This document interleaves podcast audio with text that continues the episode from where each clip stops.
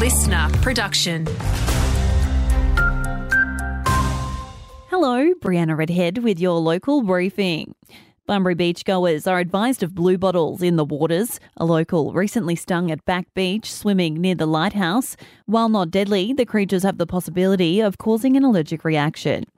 Extended trading hours in Albany could be decided by the community council to decide whether or not to conduct a public vote on the issue in the coming weeks. Mayor Greg Stocks says they want to hear from everyone. It's a postal vote that'll be combined with a survey from community, uh, business community, and we're also hopefully going to talk to young people between 15 and 18 who are also affected. There's been a successful trial on an upcoming disaster mobile service. Telstra's temporary disaster roaming, helping other network users roam into its services during a natural disaster.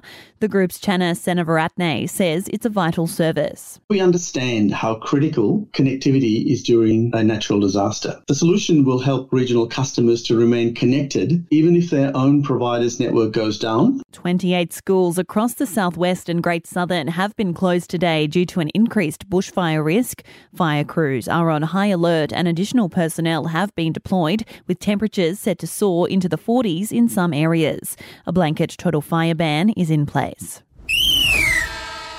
In sport, regional footy clubs could get their hands on up to $20,000 in funding. The Telstra Footy Country Grants opening submissions to country clubs across the nation. A former WA country kid himself, Carlton captain Patrick Cripps, says he's all for the new initiative. A lot of country clubs don't have a lot of funds to resource a footy club and, and help young kids sort of chase their dreams. So, you know, any grant or any funding that can help volunteers and, and really, you know, help people um, give their time is really special. Want more local news? Get free breaking news about our community. Download the LiSTNR app, search for your area, and subscribe now.